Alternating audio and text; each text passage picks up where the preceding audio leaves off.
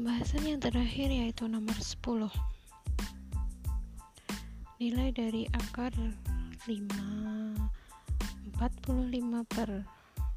seratus dua puluh satu dikali akar satu koma dua puluh satu adalah uh, limanya kita kalikan dengan empat puluh lima langsung, jadi akar dua ratus dua puluh lima per seratus dua puluh satu dikali akar satu koma dua puluh satu sama dengan lima belas per sebelas kali satu koma satu sama dengan, sebentar, untuk yang ini kenapa bisa jadi lima belas per sebelas, karena eh, dua ratus dua puluh lima itu kan lima belas, kemudian yang seratus dua puluh satu itu sebelas,